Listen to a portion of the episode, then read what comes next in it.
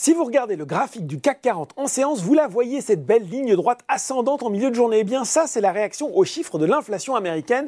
L'indice CPI de mars a augmenté de 0,1% seulement sur un mois et de plus 5% sur un an, quand le consensus compilé par Reuters tablait respectivement sur plus 0,2 et plus 5,2%.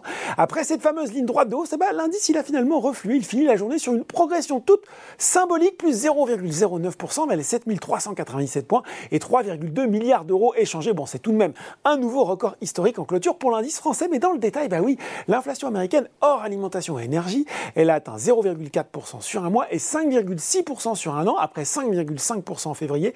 C'est conforme aux attentes, mais cela a de quoi conforter la Fed dans sa volonté de continuer à resserrer la vis monétaire et ne pas engager trop vite le pivot tant attendu par les marchés. Une hausse de 25 points de base à la prochaine réunion de mai est désormais jugée beaucoup plus probable. On prendra connaissance ce soir des minutes du dernier comité de politique monétaire pour tenter de mieux cerner les intentions de la Banque centrale américaine.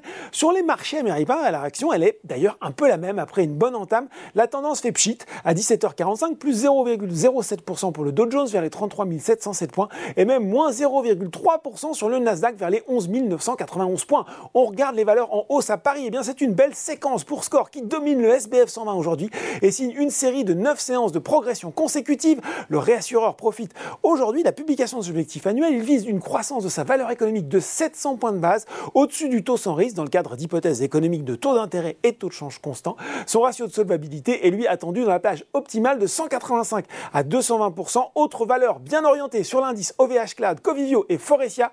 Sur le CAC 40, c'est Publicis Group qui finit la journée en tête devant Vivendi et Dassault Systèmes du côté. À des baisses, c'est bien Air France KLM avait du plomb dans l'aile et reculait de plus de 5%. Atos repart déjà dans le rouge et sur le CAC 40, la tech était sous pression dans le sillage du Nasdaq à l'image de ST Micro ou encore Worldline.